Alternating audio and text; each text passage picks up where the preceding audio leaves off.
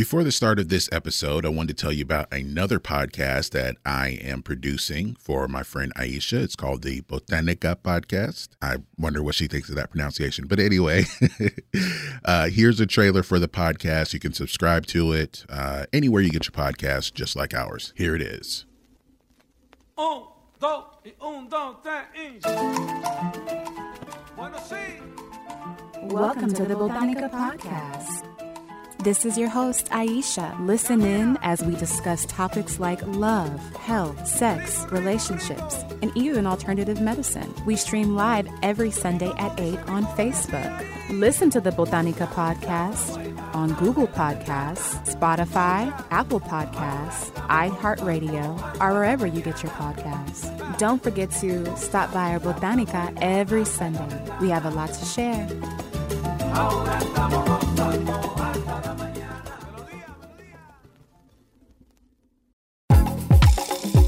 So you've got a podcast, or an idea for a podcast, or no ideas yet, but you want to start a podcast. Whatever stage you're at, G Media Solutions is here to help you take your podcast to the next level. We are a podcast production company based in Atlanta that specializes in audio recording, video live streaming, and all the elements you need to make your podcast thrive. To fulfill your podcast needs, contact us on Facebook and or Instagram at gmediaatl. By the time you hear this podcast, you'll consider moving to Oakland. Power 106. LA, it's your girl Yesi Ortiz. Got some brand new music. I need you to turn it up and let me know what you think. It's Lloyd called Oakland on Power 106. I was making Japanese and she's watching DVDs in oh, Oakland, oh, in Oakland. Now I'm driving up the five and she waits till I arrive in Oakland, in Oakland. Everything that I wanted, only gotta drive for the moment. If you tell me turn around in the morning, for the moment, but you know me, you know how I get when I'm lonely, and I think about you in a moment. But everything you do is so Oakland, so Oakland. Foot on the gas, I'm just trying to pass all the red lights and the stop signs. I'm ready to go. Before I get to the baby, that's a problem. Cause I'm way too scared to call, and you might get me to stay now. Welcome to By the Time You Hear This Podcast. I'm Greg, I'm Ben. and this is episode 171. I'm going to bring me on the screen first because I have control. And then I'm going to bring Ben on the screen. Always second. Yeah, that's why I always say my name first. so, It's not even alphabetical order. I nope, no, it ain't. We're Um, the product G and B. Oh man! Uh, thank you to everyone who's listened to the show so far through 170 episodes. Definitely telling appreciate people where you can find us, um, and to go uh, if you're listening live or if you're just listening to the podcast later. You'll. Thank you for coming to go on another musical adventure with the number one music history podcast in the world. No debate. Number one. exactly. World champions. we have a guest. Uh, he is our podcast cousin. He's been on many times before, and glad to have him join us once again. We have, AKA Father Clef. We have Brandon. What's going on, man? What's going on, my guys? You, you know, you already know it's always good to be here. It's like to the point where it's like I don't really need an introduction anymore. it's like, and Brandon's here. uh, but again, thank you, thank you Yeah, for joining man. us. Um, definitely appreciate it. Uh, Of course, of course. Well, let's just get into some music news, man. Um, so, uh, we've made jokes about this, about what the Prince estate might do. It's kind of like they you don't want them to come true, though. You know, yeah. you don't want them to come true. Uh, thought they might sell the whole catalog at crack prices. Um, that it, What are they doing? that um you know they'll just start releasing things on their own and you know releasing things from the, the vault whether it's mythical or not um, just releasing things, and you know that if Prince were alive, he wouldn't have released these things because there's a reason why they weren't released in the first place. Yeah. Um, so, uh, Third Man Records has revealed plans to release uh, the previously unreleased, of course, 1986 album Camille. Oh no, that is not Camille. Oh, you thought it was something else? That- no, no, no, not like it's Camille is such a uh like in like uh the hardcore Prince fan spaces. That is a very coveted unreleased project. Hmm. Like it's like it's uh, it's like uh what's the word I'm looking for? It's a concept album, which points to our topic of discussion today. But it's a concept uh, uh, album where he takes on the persona of Camille, Yeah. and people who haven't heard Camille, you've heard Camille without knowing you heard Camille. Uh, when you hear Prince and his voice is obviously pitched up a few octaves, and it's like a kindy, squeaky, high pitched voice. That's that's his Camille voice, like on "If I Was Your Girlfriend." That entire song is Camille, but they don't say it. Uh, so yeah, uh, Camille is his uh, feminine alter ego, uh, where he pitched up vocals to sound more androgynous. That's the basic description. Yeah, that's the, ba- the the basic bare bones description of it. Uh, but it was out shelved shortly after getting a test pressing. Now this the album it appears here has eight tracks, but they've all been released at some point. Uh, Housequake, Strange Relationship, and If I Was Your Girlfriend were on Sign of the Times. Uh, Feel You Up is the B side to the Batman single Party Man. Shockadelica is the B side to If I Was Your Girlfriend. And Good Love is uh was on the Bright Lights Big City soundtrack. It's a movie with Michael J. Fox. And Rock Hard in a sounds like Funky a Place is on the Black movie. album. Hey, you know why not, right? So It um sucks. yeah. that's it sucks because I really want it, but I know Prince is somewhere cursing. like, how dare you? now uh Third Man that is that Jack White? Is that Jack I don't White's name? know. It's a. I know. I'm looking it up. It it says it's a Nashville. Um, or you know what? This actually could just be a store. Hold on. Yeah. Jack White's the founder of Third Man. Oh, he is. He he. So So, I, I saw vinyl? that like he. Well, it has to be. Uh, he because I saw a, a headline that he convinced the Prince estate to release the album. So it's on. They've given it to him to release it. Um. I don't have. It doesn't show a date yet. I feel a little bit better now about that because while I'm not a, a fan of Jack White, I know the respect that he has just for music in general. So I feel that he might do a respectful release, a release, excuse me, I don't know, released, do a respectful release, I think. Um, just because he seems to really have an adoration just for music, classical music at classic music at that. So, um, I can't think of anyone that I would want. Like, if this was just like you know the head of like one of the big three labels, I might be like, ooh. But like, this is Jack mm. White. He he he cares. So this might be a respectful release. Yeah, and, and, and of course he mm-hmm. said he'll it'll be on mm. vinyl, Of course, so he can buy it all. Yeah, Of course. of course, it's gonna be on vinyl. Um, and also in another Prince related release, Alamo Drafthouse will screen a 4K restoration of Sign of the Times. That's the um, the concert film. Mm-hmm. Um, let me make sure that I have that right. That's interesting. think, okay. yeah, yeah, the concert film. Um, So nice it will be a released that on 4K Blu-ray. It'll be restored in 4K and released nationwide. And uh, this will be, I guess, the second posthumous release. Um, Welcome to America came out last year. That was the first release of unreleased, first album of unreleased material. Um, even though with this all the song you have heard all the songs, but maybe there's a different version or something like that, or if you hear them in a certain order, uh, you get a certain feel for it. I I, I don't know. Um, but or they could, I mean, or you could have just taken all these songs and made a mix CD of them, and you know, I, I I'm I'm a little surprised that no one did that. They said, "Oh, I I got I, yeah, I got the I got that Camille on yeah." who's gonna? I'm wondering who's gonna be the person that's like, we're gonna chop and screw this, and like pitch it down. Then it just sounds like Prince. Like it's, just it's like yes, that Camille screwed and chop, baby. Yeah, let's go, Houston.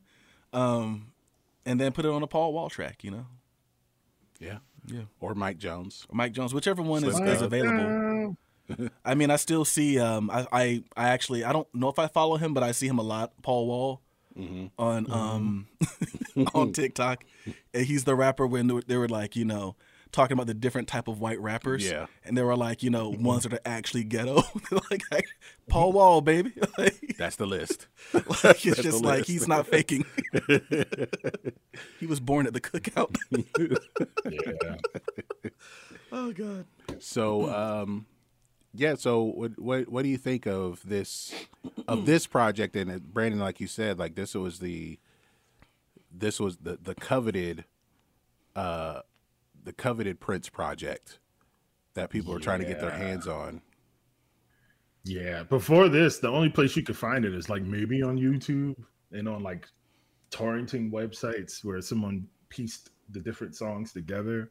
But it's like I want it, but I feel really bad for wanting it. Yeah, I feel you. You want to pay. You want to pay respect to the person and and do what you think they would want. Um, and you know, someone might say, "Well, we would never know what Prince wanted." I think we do. Um, Yeah, he behaved in this way for like decades.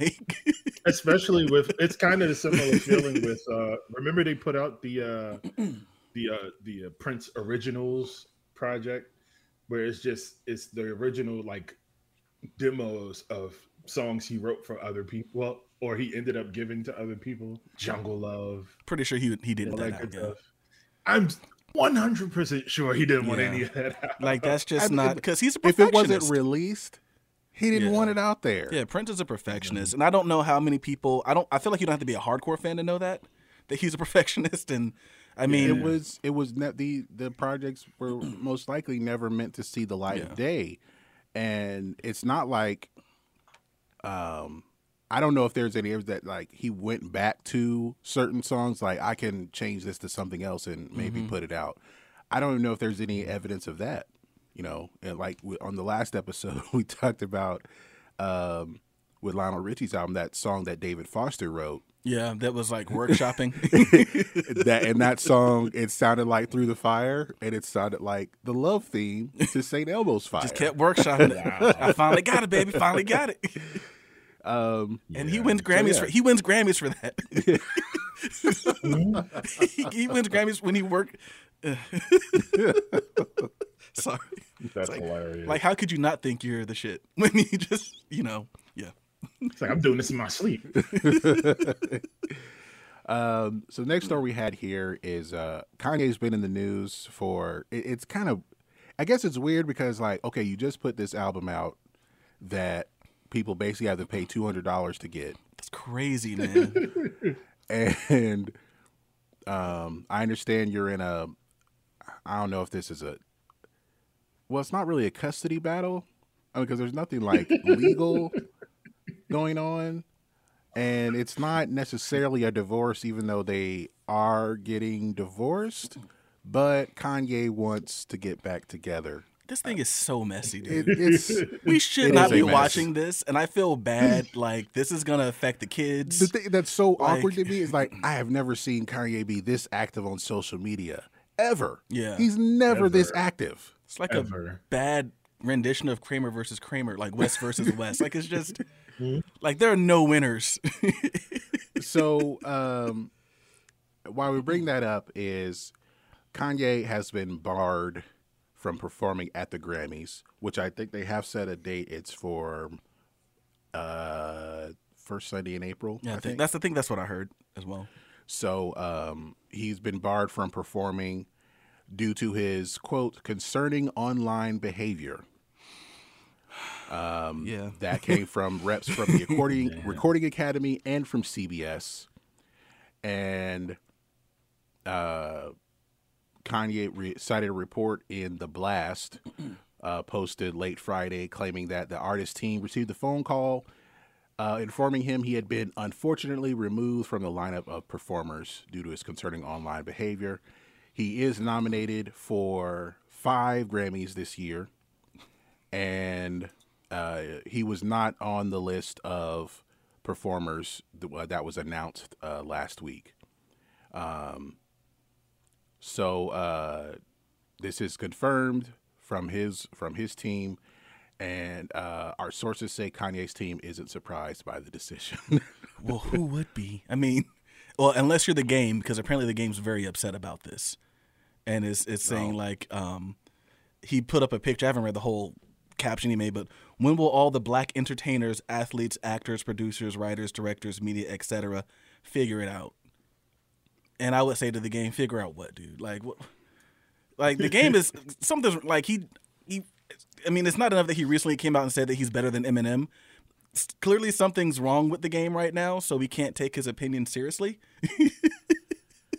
I just like how Kanye can't produce. Kanye can't or won't produce him. Dr. Dre can't or won't produce him. Fifty Cent can't or won't return his phone calls. I, I don't at know. this rate, it might be you. Come on, man. Hate it or love it. That was like 20 years ago, man. What do you... Stop calling me. I'm acting now. So, uh, of I'm, I'm making TV shows right now. um, so this is, of course, coming from Kanye's social media activity in which he is um, harassing Pete Davidson, who is currently dating his estranged wife. Estranged wife, okay, not ex. Estranged. Estranged. Estranged wife Kim Kardashian. Um, and he could make um he has been um well what what I guess the academy or and maybe CBS is worried about is that he would continue to harass Pete Davidson on the Grammys during his performance. Oh, I'm sure. He's, yeah. um, lobby for public sentiment for custody of his kids in the performance yeah. or make a statement, as it says here, in support of Marilyn Manson That piece of. because of what he's uh, allegedly has done. yeah. Um, in this article, they they are biased here. It says Oh, boy. he could make some statement in support of accused sex offender Marilyn Manson or unrepentant homophobe DaBaby. Unrepentant. Unrepentant. Quite the word. Uh, it says he can make more misguided statements about slavery or revive his stumping for President Trump. Jeez, there's a it's like a laundry list of things we're afraid he might. Yeah. But they just did it. Like this just started happening. All these other things have happened before. like these happened within the past few years, but only within the past few days did they say, "Okay, bro, like you're this mm-hmm. it's going a little bit too far." They although I'm reading that the Trevor Noah thing, and he says some very offensive things about Trevor Noah, which I will not repeat on here. oh, well, I saw yeah. the I saw the Instagram Oh, wow. caption. Yeah, it's quite offensive, and people are unfortunately are accusing Trevor Noah, who you know was the bigger person, took the high road, and really tried to like you know seize it for what it is, or cry for help, and try to appeal to Kanye as a sensible adult. They're like, man, he's he's he's sucking up to him, man. He's trying to get concert tickets. No, he's trying to treat him like a human being. Like he's trying to like say, hey, dude, you need to get help, man. Don't tarnish your legacy. This might be the last chance you have. You already said slavery was a choice. You put on that red cap and said, I have superpowers. Like, bruh, like, this might be. You're like he had that song, which was one of my earworms, "Wouldn't Leave," where he talked about all the crazy things he did, but Kim didn't leave; she left. She left. like that song is dated now. she left. she clearly left. So Yeah, the, what he it's said about man. Trevor Noah, the Instagram caption, I don't know if the if the post is still there or not, He took it down. uh, but it has resulted in a twenty. It resulted in a twenty four hour ban from Mm. Instagram, And Trevor Noah wrote, I'll be honest with you, what I see from the situation is a woman who wants to live her life without being harassed by an ex boyfriend or an ex husband or an ex anything. it was really poignant what he said because in his childhood he dealt with his father was abusive to his mother. And he talked about how like eventually his mother was shot as a result of all of this. And his concern is you know when you see it happening and you can recognize it put your he's like put your hazards on i think is what he said. You know it's better to put your hazards up and say whoa let's stop this. And it's like and if you're wrong the worst you did was possibly stop a bad situation versus something bad happens and you're either mourning the person for you know for being taken away being put in jail or something like that he's like stop it when you see it. Don't be the person like oh man we saw the signs but we didn't stop it. Like it's like like this is clearly like and he and he made a good point.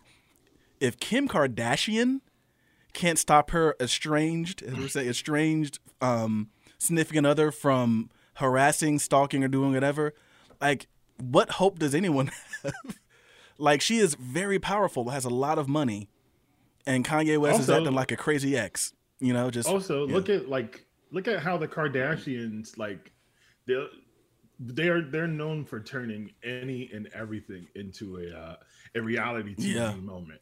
They are staying far away from yeah. this Kanye star. that Yeah, that should tell you something. That says a lot. yeah.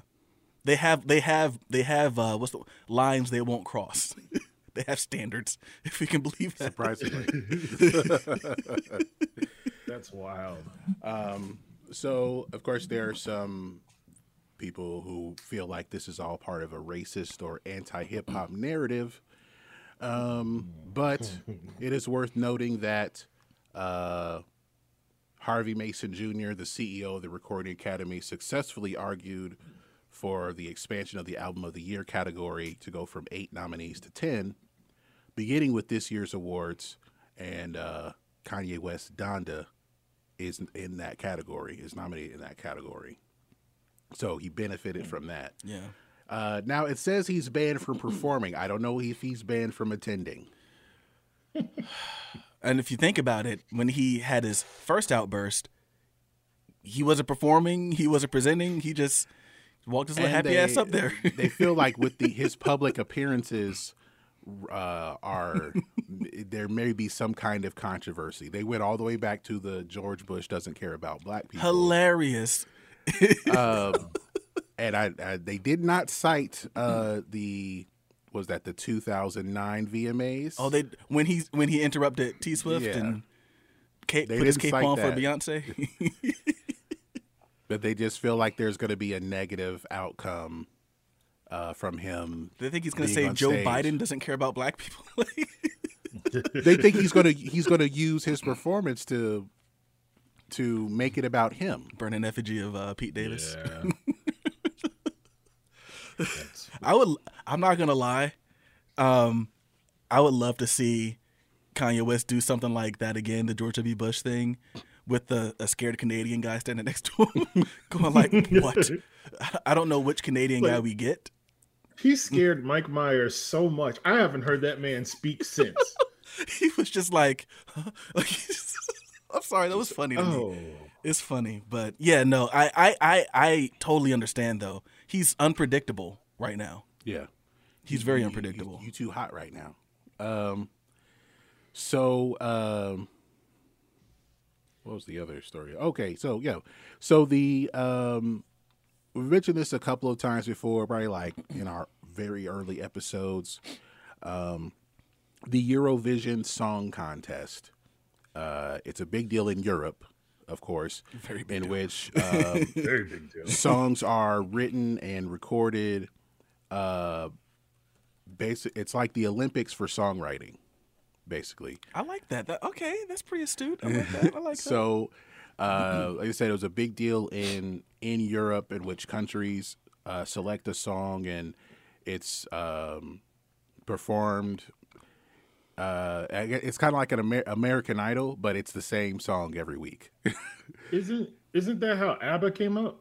Yeah, Abba yeah, won it. ABBA ABBA won. I believe they won um, one year, and but and the thing is, interestingly enough, they're one of the few artists that were able to use that contest as a springboard. Yeah. A, a lot of times, yeah, that song is a hit, and then after that, we don't hear from the songwriters or that are or whoever sang it. We don't hear from them Yeah. again. I mean, even in their own country, we don't hear much from them. and they also were one of the first to do it in English. Um, Waterloo was the song. Yeah, Great song, but yeah, they um, yeah, they really they really turned that into something, man. Like they're like the Kelly Clarkson of Eurovision. Yeah. So um, that the Eurovision Song Contest is coming to America. It'll be called the American Song Contest. Uh, from the uh, creators, the same creators of the Eurovision Song Contest. It premieres, as of this recording, it premieres tomorrow. uh, it'll be hosted. It'll, it'll be on NBC. It'll be hosted by Snoop Dogg and Kelly Clarkson. And the format will be um, professional mu- uh, artists or Yeah, soul singers or it. of groups. It could it could really be anybody, and they go head to head, uh, and they'll be represent representing their state, what? What?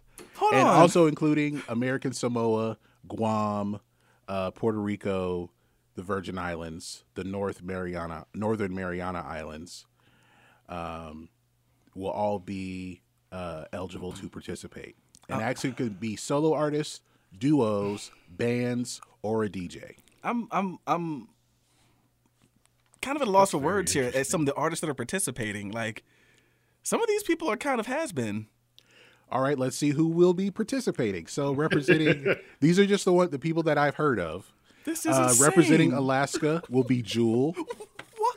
What is she, what? Uh, representing Connecticut will be Michael Bolton. Representing Maryland is Sisqó. like ghetto celebrity from B More. Like that's what. Okay. Um, okay.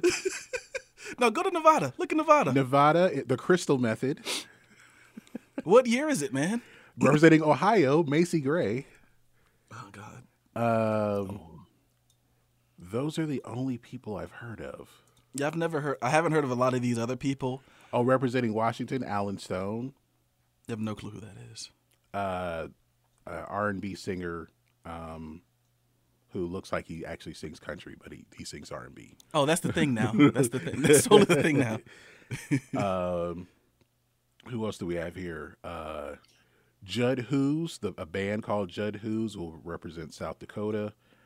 Alexa is a Korean, uh, Korean American uh, singer. She'll represent Oklahoma. Um, This is crazy. I'm gonna watch this just because I'm I'm very interested. Yam Haus. Very interesting. Yam Haus, uh, who has played with Adam Lambert, Tori Kelly, and Kacey Musgraves, and Blue October, will represent Minnesota.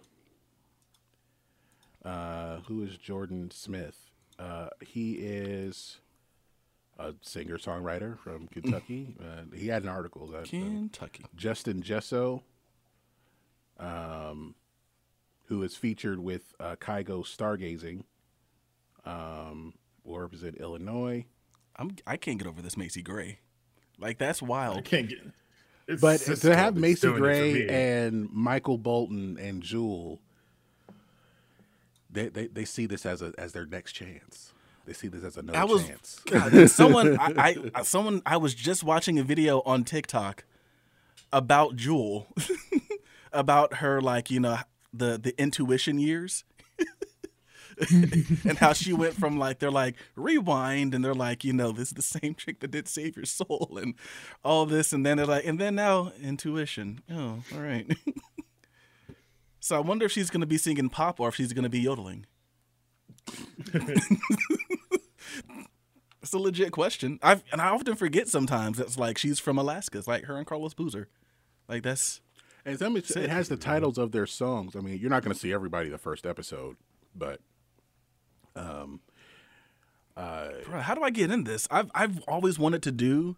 I mean, I tried to get on that one going platinum. I forgot what they actually called it or something like that with the writing camp.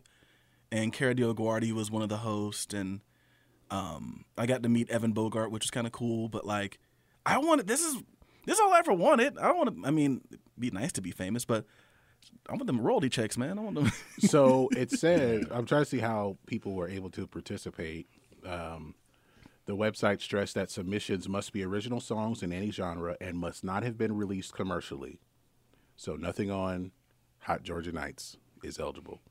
I got, I got, hey, I got bars, man.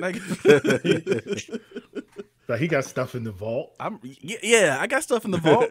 if it was released promotionally, such as on SoundCloud or on social media, Up, crap, got to take some that- stuff no, down. that it, it is allowed, Okay. but you have to delete the posts. Okay, I gotta take some stuff down. I got a song on there I think that would kill. and um, they'll be filming in Los Angeles. But I, I don't, I don't see the exact way that people were able to get on.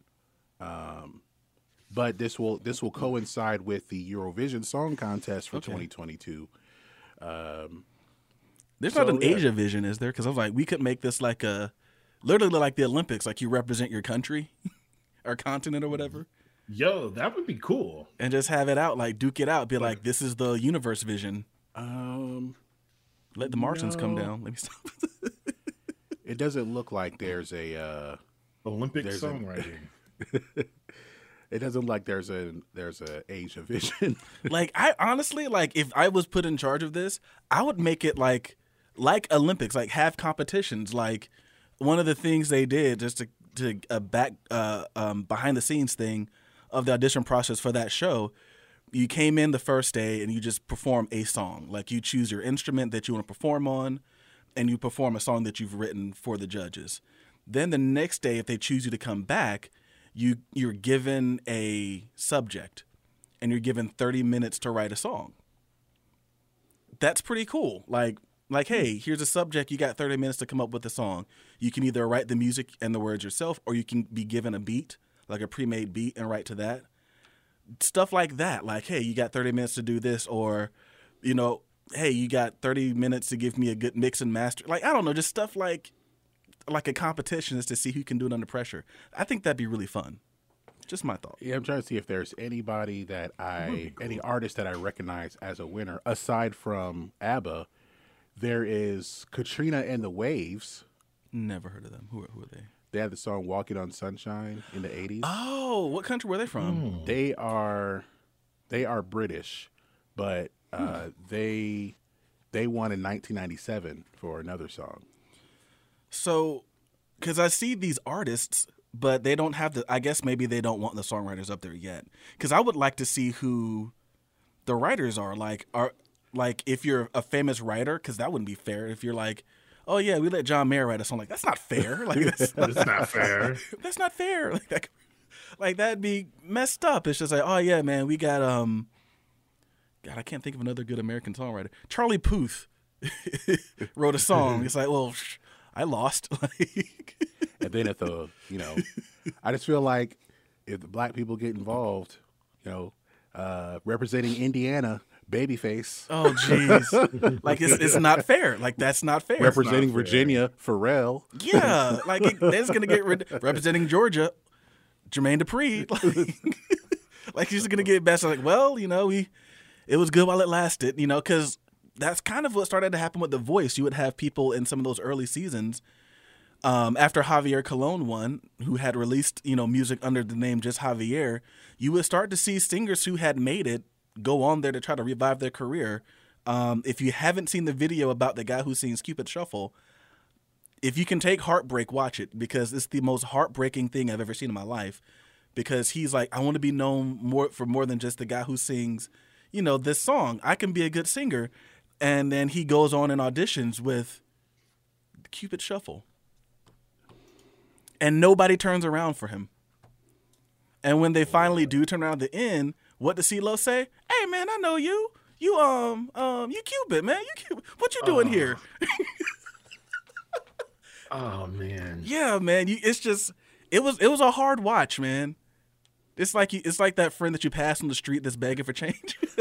That reminds me of um. It, and this Oh, isn't. It wasn't on on any of those shows. It was on Shark Tank, where this guy had this. I can't remember the name of his game. It was a game he made up, and you just. uh It's like this tennis ball that you just hit back and forth across the table, mm-hmm. and it turned into a game. It's basically like kind of like ping pong or, or something like that. But you just hit the ball across the table, and if you knock it off the table, your opponent can't hit it back. You get a point. So, and and one of the Yikes. shark and one of the sharks are like, okay, I'll, I'll play the game to find out how it's played. The dude who invented the game kicks the shark's ass in this game. Just go like my point, my point, my point. Like, how do you? and he invested like his life savings into promoting the game, into like creating it and everything, and they, they all turned him down. It's sad. it was one of the saddest things. And I think he's still trying to make the game happen. This was like 15 years ago. Jeez. Well, I mean, what else are you gonna do? So um, I'm interested to see how this goes, and I think, uh, I think what may water this whole thing down in future seasons, if it's successful, is that these other established songwriters Might try to get in might want to get in on this. especially if But- if you haven't had a hit in a while. And like I said before, like with the um with the Eurovision Song Contest, you're famous for that song, and not a lot of artists um become famous because of like like and go forward like ABBA. Like I said, this it launched ABBA, but that's they're like the only ones. Yeah.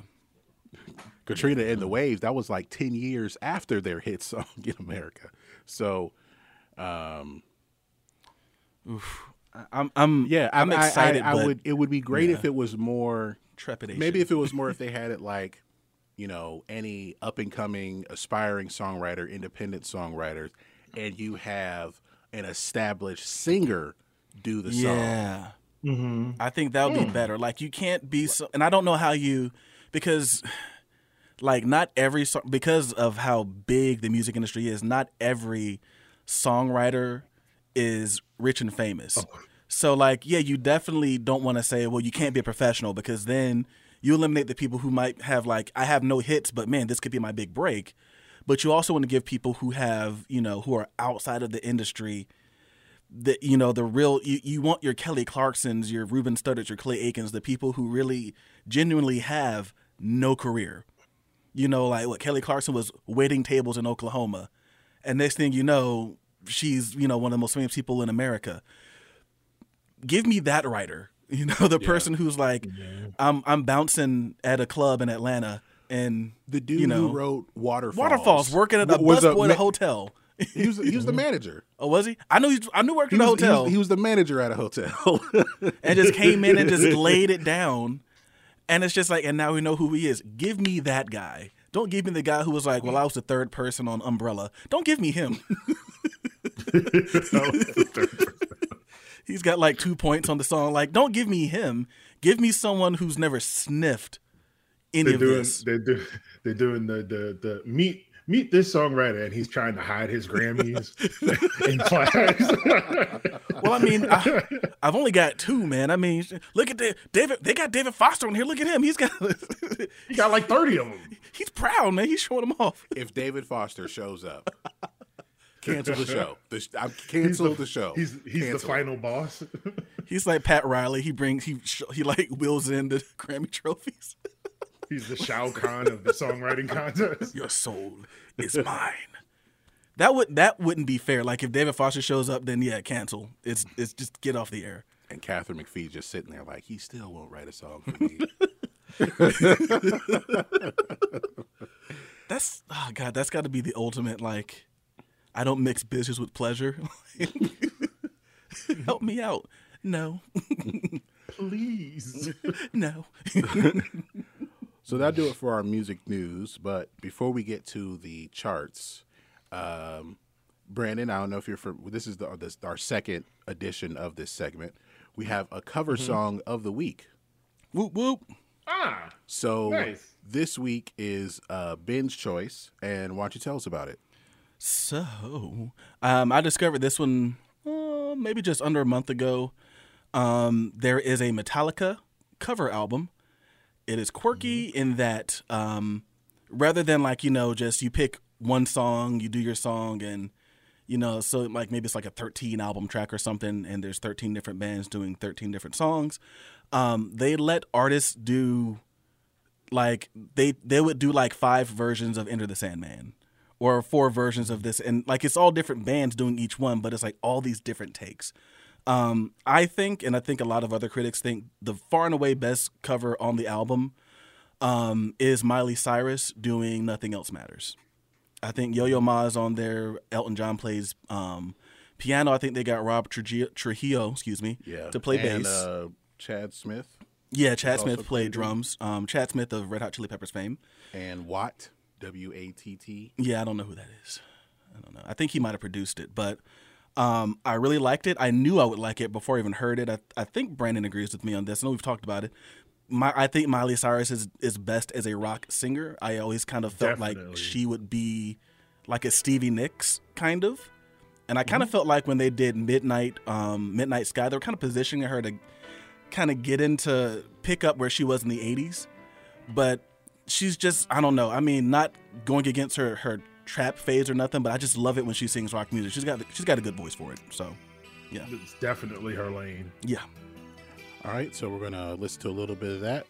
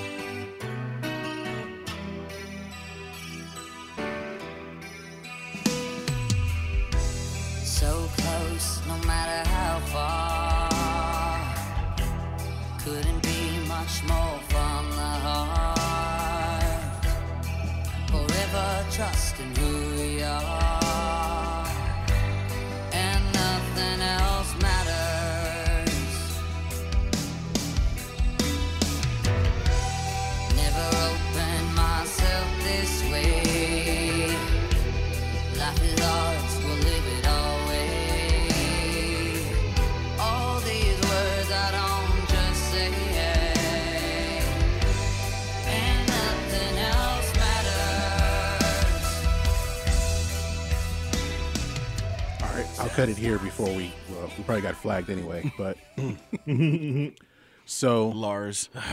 that guy.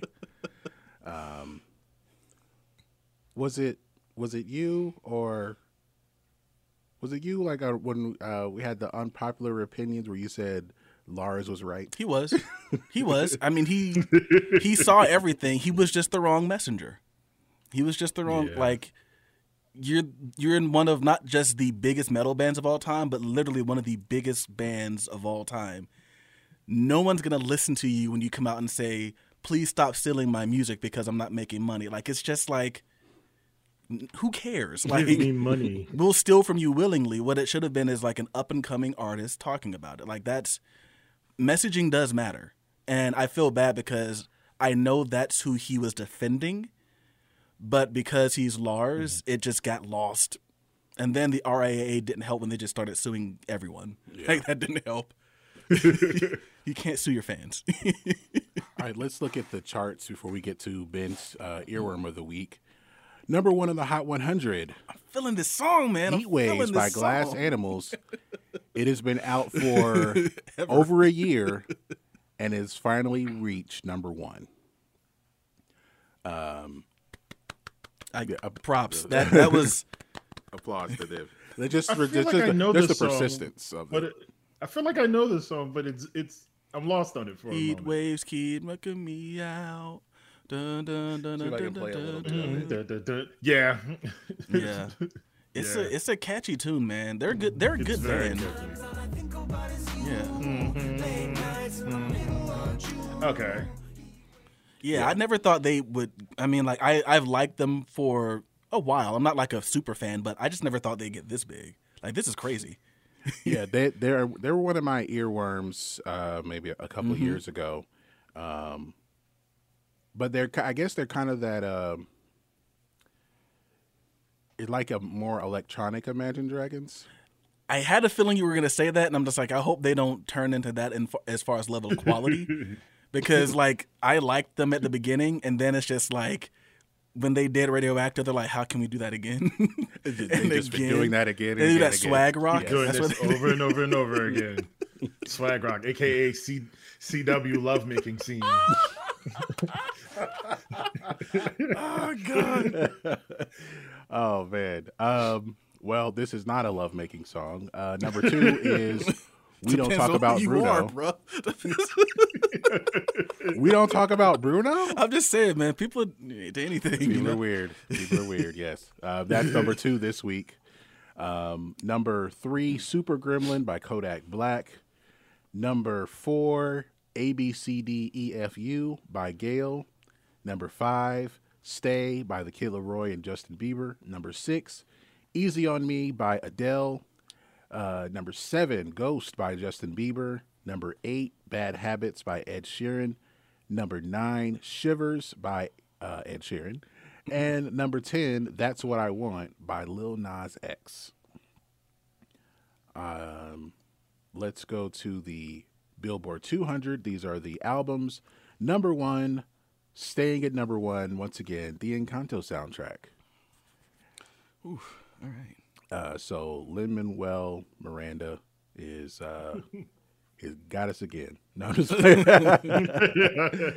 um, number two, What It Means to Be King, debuting at number two by King Von, the late King Von. Uh, number three, Dangerous, the double album by Morgan Wallen. It's the new I don't dark get side it. of the moon. I man. don't get it. It's the new dark side of the moon. I mean, Lil Durk may be cool and all. It's gonna be here. For, it's gonna be here forever. This is the I keep people's telling champ, myself, dude. you know what? I'm gonna I'm gonna listen to this album, and I just never get around to it. it's it's basically pop country. It's a bunch. Of, I forget who I follow, but they're like it's a bunch of people who aren't from Nashville writing country songs. So like it oh. has like it's super Are they crossover. from like Philadelphia or something. Well, no, it's like pop writers. It's like people who write for Katy Perry and stuff like that. He went to them. Mm. He got the song structure from them, and then just like, how do we kind of make this sound, you know, country? So like the songs are they're upbeat, they're catchy, they're fun, super crossoverable. Like a pop artist could do them, and you wouldn't be able to tell they were originally done by a country artist. Just change a few of the lines from like church to like you know the club or something, and yeah. okay. Uh, make a little, make a few more pickup truck references. Yeah, that's all. That's really that's what it is. Number four, Back for Everything by Kodak Black. Number five, DS Forever by Gunna.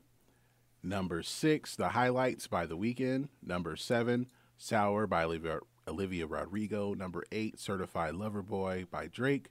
Number nine, Planet Her by Doja Cat. And number 10, Better Than You by DaBaby and Youngboy NBA. All right, and let's look at the Artist 100. And number one this week is The Weeknd. Um, that's interesting. Why? I don't know. I don't know what he's been doing. Uh, I haven't really heard. I don't know any reviews or the feedback about his new album. Uh, but that's not the one that's in the top ten. It's the the greatest hits album, basically. Yeah, I don't know. I'm, I'm looking at a couple of stories, but I mean, I'm not familiar with Rosalia. And oh yeah, he did a song with her. maybe that kind of her helped and her album just came out. Um, that was a hit song. It's in Spanish, so maybe that uh, maybe he's uh, gathering a whole new audience. Yeah, I mean, a way, couple 'cause he, weeks- he sings in Spanish as well on the song. says a couple weeks back he announced his North American Stadium tour with Doja Cat. Maybe that gave him some um, hype on on social media. It's But, uh, possible. yeah. I mean, not, nothing against them. It's like I just don't know where it came Yeah, from. was he? Yeah, what, what you been doing, man? What you been doing, bro? Number two, Ed Sheeran. Number three, uh, aforementioned Doja Cat. Number four, Adele. Number five, Drake. Number six, Kanye. All even though reasons. I thought he'd be higher on this list. All the wrong for the reasons. wrong reasons. Yeah, Number seven, Morgan Wallen. same guy. All the Number eight, Luke Combs. Number nine, Justin Bieber. And number 10, and we all know why, King Von. Mm-hmm. Hmm. I'm surprised Dua Lipa isn't in the top ten. She is number 13 this week. Also, I th- I would like to say for the record that I don't care who wrote the song first. It's not better than Levitating. Thank you. It's not. it it really does take a star to sell a song. Um, and I can definitely say that just after working with different session singers last year, like you could have five different people sing the same song, and the person who's got the most charisma, the most confidence, is gonna come through in the performance. It just is. Also, if Dua Lipa and her people owe that band money, they owe Outkast some money. Because that, that that line definitely sounds like Rosa Parks. Oh yeah, yeah, very similar chord progression. Yeah, yeah. Um, so yeah, that will do it for our music news. Um, so Ben, tell us about uh, your earworm of the week. Um, I've been listening to a lot of, uh, I think it's Japanese city pop. Um, Nice. yeah, I, I wasn't familiar with this before, but I came across a video on TikTok. I thought it was lovely. It's you know smooth, kind of jazzy, bluesy. Um, this song is Midnight Pretenders, and it's by an artist named Tomoko Aran, but this one is um, under Natalia Soria. So I, I don't know, hmm. but it's just a really great song. Just I don't know, just just really smooth music, man. Like when you said Japanese city pop, I thought you were going to say Plastic Love. Oh no. All right, so this is Midnight Pretenders by Natalia Soria, and we'll be right back.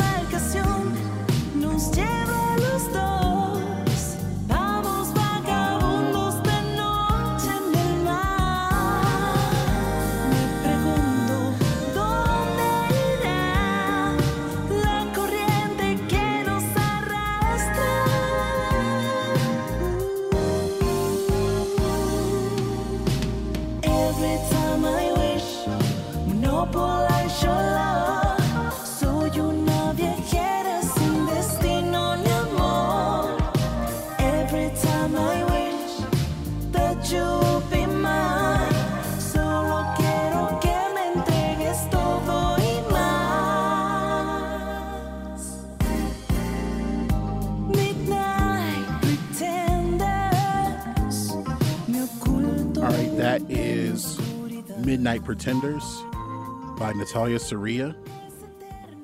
Um, you find that on our BTT YHT Earworms of the Week playlist on Spotify right now. Um, it kind of sounded a little bit like a Daft Punk song. I could hear that. I kind of, whenever I listen to it, and I'm I'm on the This Is City Pop playlist, it's kind of like yacht rock in Japanese. Um, kind of Steely Danish, like a lot of really good players playing on this music. Um, which is what I I can really appreciate. I just I love to hear a good performance, man. And there's just just some killer players on this music. All right, so we started this particular episode with the song. I'm gonna get the the proper title. Um, Roman numeral three, Telegraph Ave parenthesis Oakland by Lloyd by Childish Gambino. He's an artist. He's an artist. so um, we will be discussing the 2013 Childish Gambino album because the internet. Wow. Now, a quick uh, backstory here. Um, Brandon and I met, even though we have not met in person, but we met in a Childish Gambino uh, I group forgot on about Facebook. that. group. Oh, I forgot about that. I knew y'all met on. Facebook somewhere. That's why I just Forgot, thought about that. yeah. I was like, wow, this out this album is almost 10 years old. Yeah. Yep. Yep. That's wild. And um, I didn't know any other Childish Gambino fans in person. Uh, so the suggestion to discuss this album came from Ben.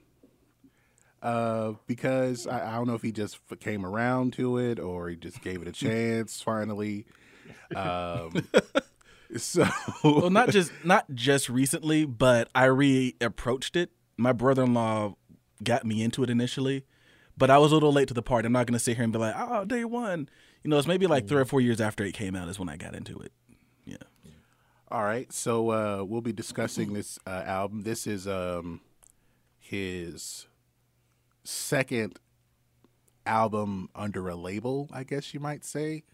Uh, there are several mixtapes, and um, and there's an EP, and there's um, kind of an, an album, uh, I guess, before Camp. So Camp is the, the the major label debut, if you want to say that. Um, That was 2011, and then we have because the internet in 2013. That's wild. so uh, I'll start with I'll start with you, Ben. Um, what uh, how what were you thinking with this album? Like what came what came to mind when listening to it? So, actually, I was listening to because normally when I listen to this record, I don't really outside of 3005 and um, Telegraph Avenue, Roman numeral three, Telegraph Avenue, Oakland by Lloyd. I don't go much further than those because, like, one I think this track before that one is World Star, and I don't really like that song. Um, but I was listening to Telegraph Avenue, Oakland and I let I kept I let it keep playing, and I had I'd listened to Sweatpants before, but I hadn't really paid attention to it, and I was like, shit, he's really good. Like he was really, you know, because I think sometimes people forget that he can rap, like because he's he's kind of moved past that. I think I heard Especially someone say like he does he was he was never gonna make another rap album again. I think really, I, I don't know like. Has he released anything other than "This Is America"? Has he released anything that's rap recently? Um, that's well the the three fifteen twenty That was rap. album. Yeah. Okay, I guess I need to I need to check that out because I was I was um, sorely mistaken when I listened to uh, "Awaken My Love."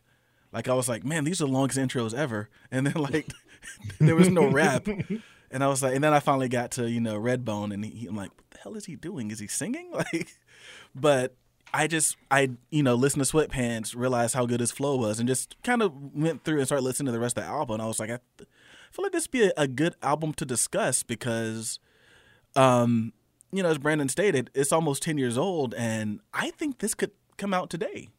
I think it still sounds really good.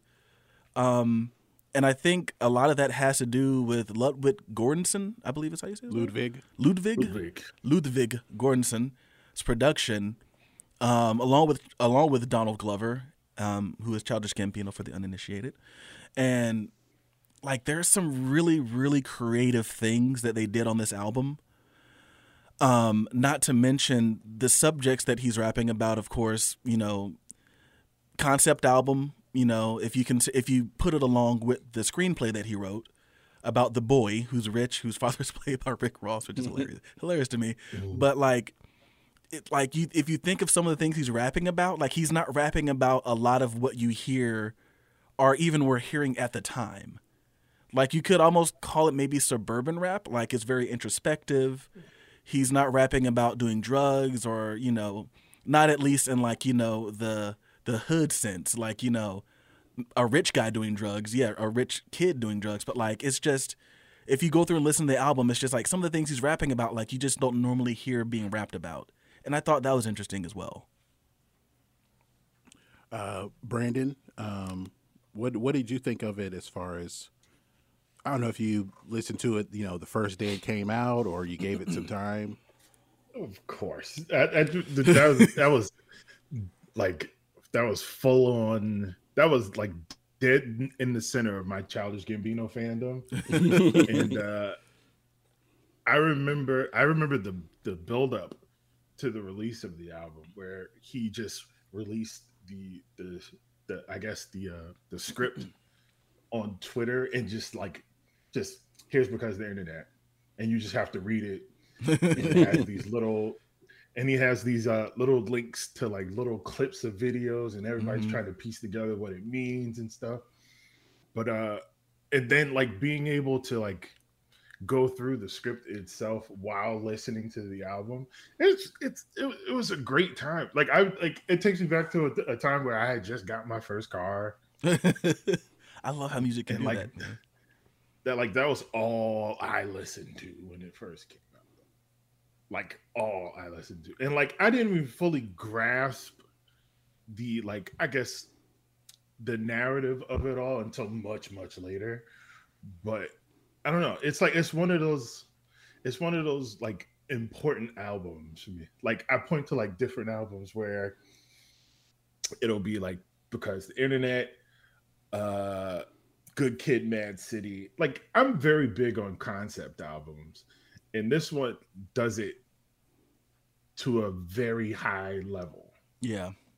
No, I It's- agree. and it's also one it's also one of the albums where i i kick myself every day for not going to see this tour Didn't you go because see him? at that Was that the because of the internet tour when you went and saw him?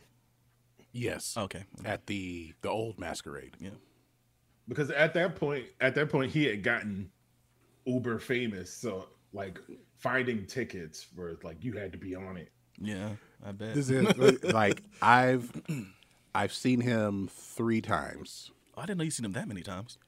Well, the first time was at Variety Playhouse. It was the the I Am Donald tour, where Mhm. the first half he does stand up, and in the second half he does. Oh, wow, okay. he i saw him music. in philadelphia for that Um, and the thing, I won tickets on Twitter. A guy was giving away his tickets on Twitter, and I could have I could have died here because I went to pick them up. I went. I met him at Variety Playhouse. Got my tickets. Uh, because it was so last minute, I got there right when the show started, and since it's general admission, I was all the way in the back. But Oh man. I, I still had a good time. Um, and the second time I saw him was uh, it well, it wasn't um, a concert. He did a stand up set at Laughing Skull Lounge, Okay. and um, I talked to him for like thirty seconds after the show. Oh wow. Okay. nice and um, and then the third time was at the Masquerade. Okay. uh, in which the show started at like eight. I got there at three, and I- I would have had to be there at like noon just to like it was. yeah Everyone was ready to go, and like then they heard a little bit of a sound check, so people tried to tried to rush in there. Fortunately, it wasn't a, a the Who concert situation. Yeah, that could have been bad. Um, but uh, it was. I felt like I was in a mosh pit for like five hours. like it was Yeah. my my body just felt beat up. Mhm. And there was a shuttle between like a, this park particular parking area and the masquerade, and I waited like 15 minutes for it. A bunch of us like waited like 15 minutes for it after it had left. Mhm. And it wasn't that far away, but like I didn't want to walk. That's how like beat up I felt, and I ended up walking anyway. It was like I felt I walked like eight blocks back to back to my car. Um, but uh, that yeah, that concert. The, I think the album had been out for maybe like six months at the Okay. time before he went out on tour, and um, it was I think at the same time um he had released Royalty that mixtape because I Mhm. remember his brother did a song on Royalty. Steve Uh, G. Steve G. So I Steve I remember appearance from Steve G uh, as well. Um, At the concert? Yeah. Okay. Uh, Steve G is I don't I don't know if he's doing music anymore, but he's probably just known now for being the head writer on Atlanta. um, So, but for me, like, I think I like got my tickets to to for the show, and I hadn't even listened to the whole album yet. Oh. I was just like, "Yep, I'm going," um, and you know, I was listening to it on the drive in today, and um, it's like I, I agree that it can come, it could come out today Yeah. and still sound new and refreshing, and um, you know, but I think at the time why it, it it I don't think it gets a lot of recognition, but I I think only because that the person a person a rapper's background is like so important Yeah. to how people feel about them.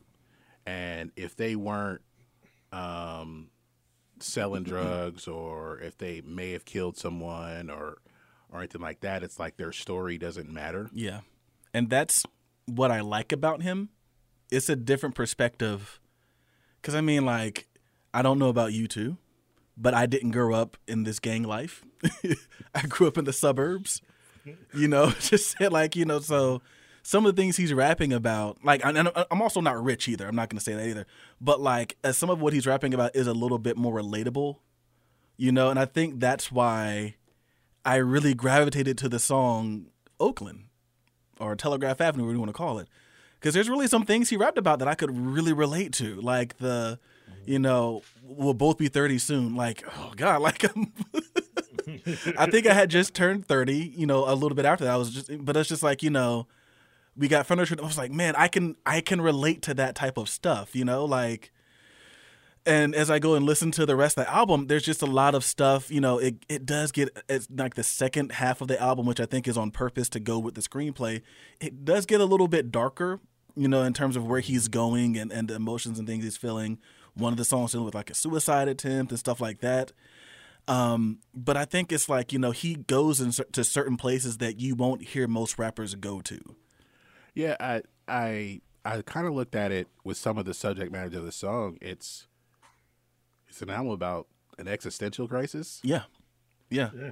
and um, you know, three thousand five is about a lot of people see it as a love song, and he says it's kind of an existential thing. I'm just really scared of being alone. Mm. When I was little, there was a big dog down the street. I was really scared of it, but when I was with my sister, when I knew I had to protect her, I wasn't afraid of the dog as much. yeah, Um, he said I had a purpose. I kind of feel lost. I I kind of lost that. I feel as far as like, I guess he's saying about having a purpose mm-hmm.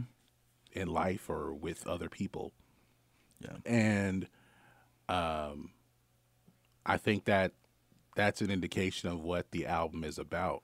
and unfortunately that type of message doesn't sell as well as and i mean i'm not going to get into the conspiracies they only want to hear us rap about shooting each other but it doesn't sell as well when you're rapping about that and your music sounds a little out there like the singles sound great like you know 3005 is like a textbook like that was the we need a single song you know? That was you know and, and not i'm not using that to disparage the song it's a great song but like let me look at my notes here. Something like flight of the navigator. Yeah. that's probably not going to be a single. Or little bit of even oh, okay yeah you, yeah like it's it's and it's not a bad song. You know it's it's whimsical it's very beautiful but like that's more of a song where like you know you're letting your creativity kind of go you know and that's what a lot of this album is outside of the singles you know and i feel weird saying this because this just kind of came to my head it gets kind of radioheadish at certain points to where it just gets creative, you know? And I'm not even gonna sit here and say I've listened to all of OK Computer because I have not. But I know like in terms of like in the nineties rock albums, that's one of the you know, the big rock, you know, alternative concept albums of the nineties.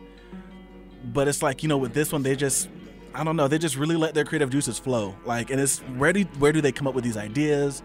What is bouncing around in Ludwig and, and Childish Gambino's head to come up with some of these things? Man, Ludwig is a he's a quiet he's a quiet uh powerhouse. Yeah. within music. Well, Like, well uh, wait, wait. We have to refer to him at now as Academy Award winner Ludwig. And I do Göransson. think That's, what- that's exactly that's exactly where I was going. Like Yeah. yes, like yesterday, I my wife and I we just watched uh, the uh, pic, new Pixar movie called Turning Red, Mhm. and that that movie set in 2002, and it's about this little girl who's obsessed with like this boy band, and all of the music is like NSYNC, Backstreet Boys, Elf, that type of Yeah. type of music. Everything, everything scored by Ludwig Göransson. I think um, Finneas and Billie Eilish Uh, worked on say, Phin- some of it too. hmm Yeah. Mhm. He did the score. They did the music for the boy band itself. Yeah. Yeah, I, I feel like people like Finneas, like Ludwig, walked so someone like Finneas could run. Although I, I, I also recognize too, and I didn't think about this. I got to share this video with you, with both of you actually, like the um, how much Lana Del Rey influenced Billie Eilish. Like that's another she mm-hmm. walked so that Billie Eilish could run. But I do think that because of someone like Ludwig, because yeah, this was a big album. I, he worked on on camp with him, right? He worked on. Mm-hmm. I do think Worked with him for a while. because of how Like that. big his profile is now is why I think a lot of people might go back and revisit this album because it doesn't seem like he was as big as he is now back then. I think um, uh, he worked on him, worked with him on Cul-de-sac and um, Yeah, I think like the, The stuff EP, leading up to cul-de-sac. hmm The stuff leading up to cul-de-sac and everything after Yeah. that. I think. Like he's Yeah. I consistently hear him being um just praised and just like all of this um all of this recognition and, and clout and everything, whatever you want to call it, just for how creative he is. And you know, I had never really heard of him outside of this. And then I go and look, I was like, holy crap, he's done so much since then. Um, and it's just this presence, this force. Um, and it's just as Dutch? creative. Yeah, he's from Sweden. That makes sense. Yeah. They they just melody to them is just Songwriting wizards. like it's just they pump them out, man. It's just like they just like everyone they come out just, you know, writing catchy tunes. It's just like, you know, some of them decide to use their powers, but some of them, you know, just exist. yeah. um, so let's go through a couple of, of the tracks here. Um, uh, you said crawl. Your your. What would you think of crawl, Ben? Oh, I mean, well, Sweatpants was the one that got me into it, but Crawl was. I mean, so I mean, I'm not going to sit here and just say that every song I just thought was amazing. I think Crawl was a pretty good opening track. Um, I think I just I put here very bombastic. It just it just sounds very aggressive as an opening track, but I don't think it's anything necessarily special. I really think they really start to get in their bag kind of as the album progresses. Well, this was the only song on the album that Ludwig did not produce. That makes It I, I think uh, I yeah that makes sense too. It was produced by Christian Rich. Um, another they're a uh, it's two brothers, but they're they're a um, they're kind of out there in what they in in in how they uh, uh, how they put stuff out. So I think I think they came up under uh under Pharrell, if I'm not mistaken. yes, they did. Yeah, it just sounded very. I don't know. This one kind of sounded like other rap songs, whereas like the other songs don't. if that makes sense, it's just like you know, this one kind of sounds. You know, I don't know. It's it's hard to describe. And it's the well, it's the second track, but it's the first song. Song, yeah. Uh, so I think it, it might be one of those to where you want to you know you draw people in, hmm and uh, um, maybe the beat is interesting enough to get to keep you interested. Yeah. Background vocals It's a by good show opener. yeah. Uh, so you have uh, World Star. Um, uh, based like the the song was about a couple of they're about memes. Yeah, that one. I don't. know, That song was. That song was kind of weird to me. like, 'cause I mean, like, world yelling out "World Star" itself is a meme. Yeah. in itself. And so, like, when I'm looking, when I remember when I was initially looking at the um at the songs before I knew much about the album, you know, looking at the name of the album because the internet, I'm like, is this just a bunch of like songs about internet things? Like, that's kind of what I thought at first before I, you know, dove into it. This was years ago. I was like, yeah, you're just rapping about World Star like that? What? Huh? Um, uh, Brandon, what did you think of this song? The one, it's on.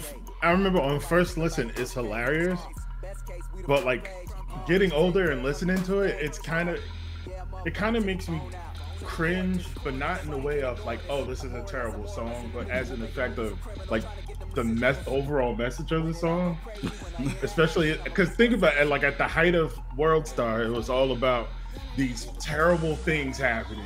Yeah. And instead of instead of calling for help, everyone has their phone out, Shouting World Star. screaming World Star. Oh god. Mm-hmm. My girl ain't bad. Yeah. Maybe deep down I'm, I'm ashamed of myself because I used to be this person. I mean, to a degree, I still am. So maybe that's it's inner shame that I feel that I haven't moved past it at the age of almost forty. I'm not going to say how old, but I don't know. I don't know. Um, so after another interlude called Dial Up, um, That was interesting too. All the interludes, like not skits, but just interludes. You know. um, Like segues. Yeah. So you have the worst guys with Chance the Rapper, in which he just says that one line. I remember being so upset. Because I, remember up until then it was like, oh, we need a song with with with Childish Gambino and uh and um what's his name? Who? What? What's his name? What's his name? His name is leaving me for the moment. What this is guy his name? Chance the Rapper? Chance the Rapper. Oh, okay. I was like, I up thought until talking then, else. no, no, no. Up until then, like everybody was like, "Oh, like they're going to do a project together and all this stuff." Okay, I do was like, remember "Oh, they hearing that a lot. Yeah. It was like, "Oh, they finally have a song together," and now he's just on the on the hook. But Yeah. apparently, there's like somewhere out there on the internet or someone's hard drive, there's like a, a lost chance verse. This is like the the project. People wanted a Childish Gambino Chance project. The same, just like people want are still waiting on a J Cole Kendrick Lamar Yeah. project. Mm-hmm. They were the other other side of the coin of it. Yeah. Exactly. Yeah. the safe skinny guys, like. It's like, oh, he's got an album called Coloring Book. How harmless? How harmful can he be? You know? The kids can listen to it. Yeah. It's a children's album, isn't it? Multiple pictures with Kirk Franklin. Oh god. I will say though that it was a nice little hook. All she needed was some that that one kind of kept playing in the back of my head. That's a nice little hook. Um, all right, and then we have uh, Shadows. Um, trying to think who, if there was someone. Thundercat. Yeah, Thundercat. Thundercat was on this. Yeah. Thundercat. he played like the bass that the arpeggiated bass part. Yeah. Yeah. Um, so it's good to have an appearance from him. And then uh, what we started the show with, Telegraph Ave. Sorry, Roman fave. numeral three, Telegraph Ave, parenthesis, Oakland by Lloyd. I'm still waiting to hear the Lloyd version. I always read there was one out there, but I haven't heard it. I'm sure so- there is. Yeah, because I, I thought it I thought it was um, I thought it was already a Lloyd song that Me he too. sampled. Yeah. Uh, So meta. but Lloyd, It's like extremely meta. a song within a song yeah. within a song.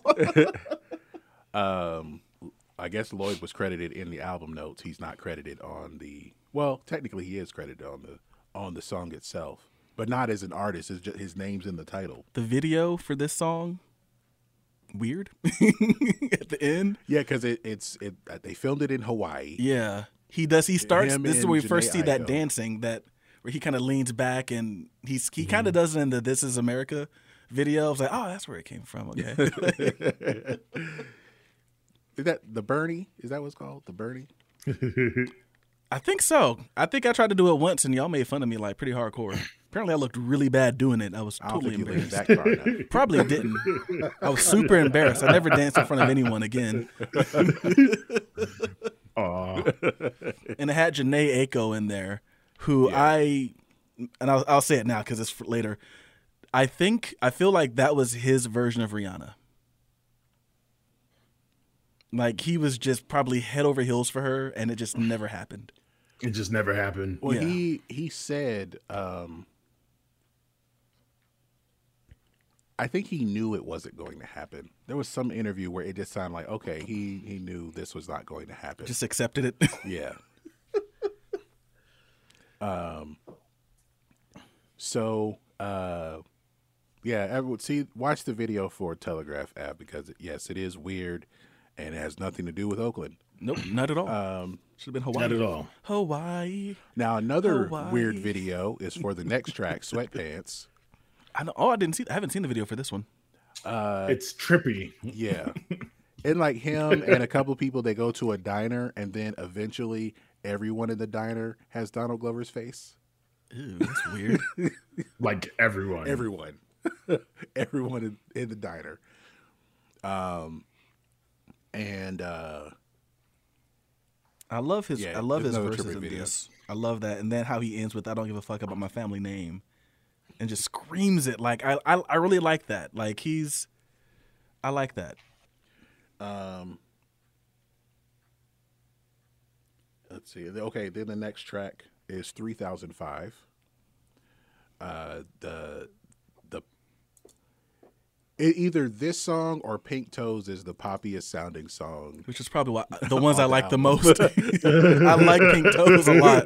Um, what was it like seeing him perform this? I've seen a couple of videos of him doing this when he was on tour, and it looks like he was going so hard on 3005. Yeah, because it's a, it's the song that at the time everyone knows. Yeah, from biggest the hook. from the new album. You know the hook. It's easy to sing along with. Um, so, uh, but at the time I saw the album had been out for six months. I don't know about any later shows. Um, probably the uh, the hardest he went on performing the song was probably Bonfire, but that's on Camp. Mm-hmm. Uh, but this song, uh, uh, well, I guess the the I don't know. I guess you have to go back and watch the videos to kind of understand what's going on because on this one he's on a Ferris wheel with a teddy bear.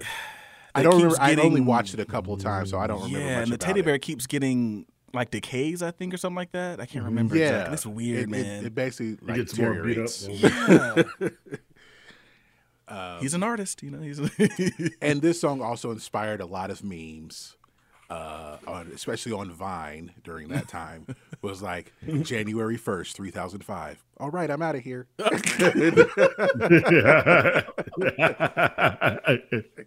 oh, like that's my time, guys. um, so um, what else did I? Okay, so no exit, which I. Like I said on the way in, I was listening to the album. I didn't realize that Miguel yeah, was Miguel singing on that. was singing on that, and um, I didn't sure if he got credit for it or not. He's credited as a co-writer, so Yeah, yeah. But- Apparently, Donald wrote the the hook, and I guess they just had Miguel come in and sing it. Um, I really like though, like the it's that bass line, which I I think is a guitar actually, just kind of pitched down and really waspy, buzzy kind of sound. It's a really cool sound. Yeah, I think at first, first listen, I thought this was Chris Brown though. I don't know why, because it sounds nothing like Chris Brown. 3 a.m. Stare at the ceiling, murder the feeling, spider crawling the corner, brown. I, I don't know how you'd get that. I don't know. Mm. I, I, I to this, yeah, I, I was just like, I don't know. why I thought that was Chris Brown. Look at my feet. I, think it's like the syndrome where I just think every R and B singer is Chris Brown. I don't know. Um, Okay. Anyway, This is definitely the turn for the dark, darker part of the album. Yeah, from here on, Yeah. it's, it gets very dark. And So just this way more experimental too. this is in um let's see one two three four i guess five parts. Um so now we're in part that was part four. One two three. Yeah part four. Um and now in part five, then you have the Death by Numbers interlude, and then Flight of the Navigator. Um, This beautiful song. I hate the whoa whoa whoa. I, I don't like that. Oh, it's just something about vocal samples that can just can take me out of it. I know Greg is the one two. I want. it's just something about vocal samples. They can just take me out of a song. And on this one, I was just like, for the love of God, is there a mix? Can I get the stem player and take that out? Someone's like, "Oh, is that from NBA Jam?" I don't know, and I don't care. Like, can I get a stem player and take that out? so bad. I just, yeah. But everything else is nice. I mean, there's some strings that come in after the second verse that are just really, really pretty. I would have maybe done less reverb on the vocals, but I don't know. That kind of gives it its atmosphere. That's just me, though. I was trying to find that part. What the whoa whoa whoa whoa whoa whoa? whoa.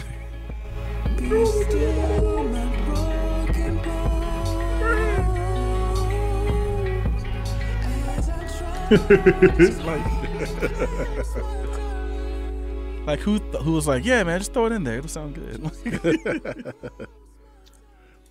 um, then we have uh, Zealots of Stockholm, free information with uh, Kilo Kish, and Urn, which uh, a lot of people like. Um, and other people like that song. Uh, and then the other poppy song on the album, Pink Toes. Which Nay Aiko, such a great. This is a great song. I'm always here for the pop. And I, I, I felt that, well, this was definitely put here on purpose. What? Pink like Toes? after Flight of the Navigator. Oh, after all this hard nav- of. Stockholm, and then Urn. Happy song. um, what? Uh, the but the next track is. I felt like this could have been a huge song if it weren't for the guest artist. And I'm talking about Azealia Banks. Well, do you know who was supposed to be on there initially, though? Macklemore. Macklemore. But he felt that. Well, I don't know if Macklemore felt this or Childish Gambino felt it, but they said it was too housey.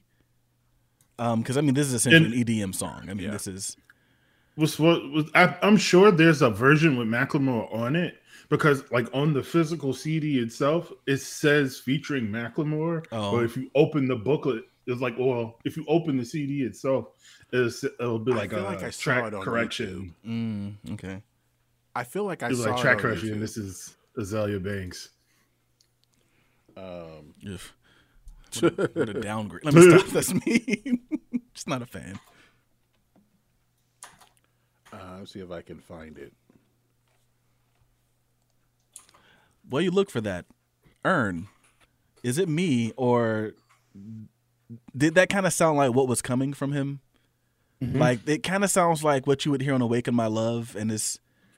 Apparently, he said this was his favorite song on the album, so it kind of makes you know sense that's the direction he might go in. I just thought that was interesting. Let's uh, play a little bit of that.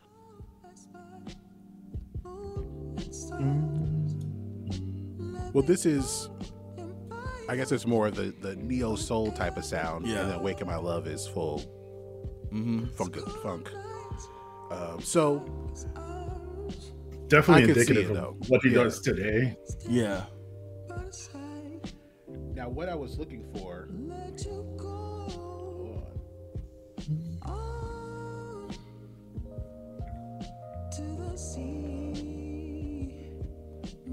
I think he sings better than Drake.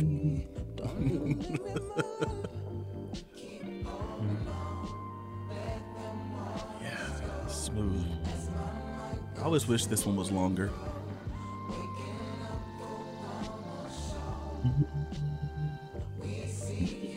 All right, I'm trying to find this track that um Brandon, I don't know if you caught this, but uh I feel like maybe like at least once on these wide releases that he'll uh have a MC DJ callback. Mm-hmm. Um so I'm trying to find the uh find the song um Hmm. Is it Yaphet Kotto? No, no. This is something that was on on one of the MC DJ mixtapes. Mhm. Um. Hmm. But Maybe I listen to I listen to those those mixtapes when I'm feeling nostalgic. Hold on. Mhm.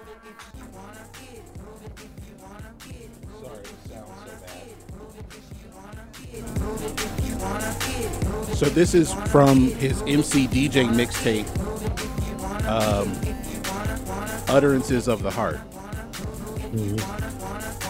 Okay. And this is what I heard on Earth, the oldest computer. When the world was a time with this and that, I was young, didn't know the Okay. that. Now we here in the world, something else. We could leave any day and call for help. We were gods, nobody was above me. The A on my chest like a The A on my chest, put your fist up. Do you hear the similarity? I do. What's the name of that first track you played? Uh, it's called um, "Get It," featuring his his his previous uh, rap name was Bambino X. So according to Genius, they say it's a sample. Samples "Get It" by Mick DJ featuring Bambino X. MC DJ. Yeah, that's him. Oh, Mick, you said Mick DJ. Like I was it's a, to say, like it's a Mick burger. DJ. I'll take a Mick DJ with cheese, please. I'll take a McDJ. I thought you were going to make a reference to Big G. Oh God, I'm producing the hell out of this song. the, the greatest director ever. So he did sample himself, technically. Mm-hmm. Um, Yeah, I would have never So- gotten that. and there is a uh, on YouTube. There is a um, a version with Macklemore. Let's see if I can pull it up. I've never heard it. I, I didn't. I didn't. I didn't think I liked Macklemore that much to look for. Seattle's finest, aka the um, the rainy MC. I don't know. I'm just trying to think of things that could. AKA the discount All right. shopper. That sounds.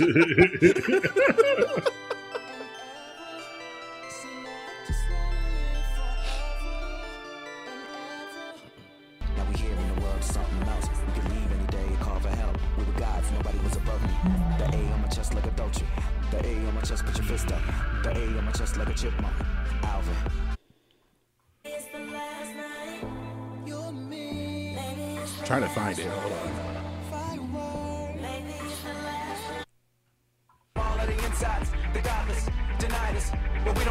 don't give a damn about the next day. We were never here, never know the world changed. Common sense, the consequences. Retweet the truth and regret the mentions. That's still we are the wildest survivors of days gone. Slaves to the un.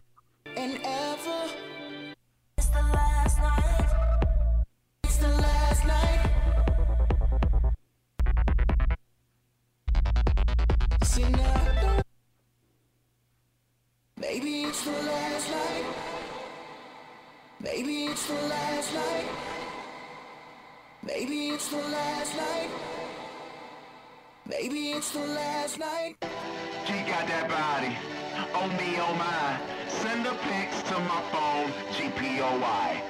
She got that body. Oh me, oh my. That's still him. I, I don't Yeah. know. I don't remember Azealia Banks on the song either. Yeah, she's basically she's getting the chance treatment. I mean, is with him, and she's on the bridge too, like the "All That I Have" part. But I mean, it, it, they distort her voice kind of, so you can't really. Yeah. All right. Well, anyway, and then uh, we get to um, uh, "Life: The Biggest Troll" um, as the last track. Uh, so, it said essentially this is uh, album about an existential crisis, um, and how do you process that? How do you get through it? How do you cope? Um, the Deep Web tour that was that was the one the show the Masquerade. I was trying to remember what was the name of that particular tour. Um. Uh. So um.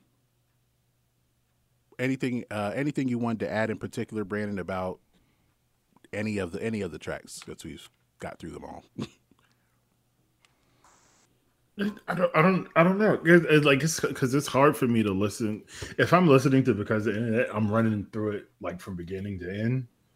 It's hard for me to choose one song unless it's like one of the singles, like 2005, 2005 or Oakland maybe.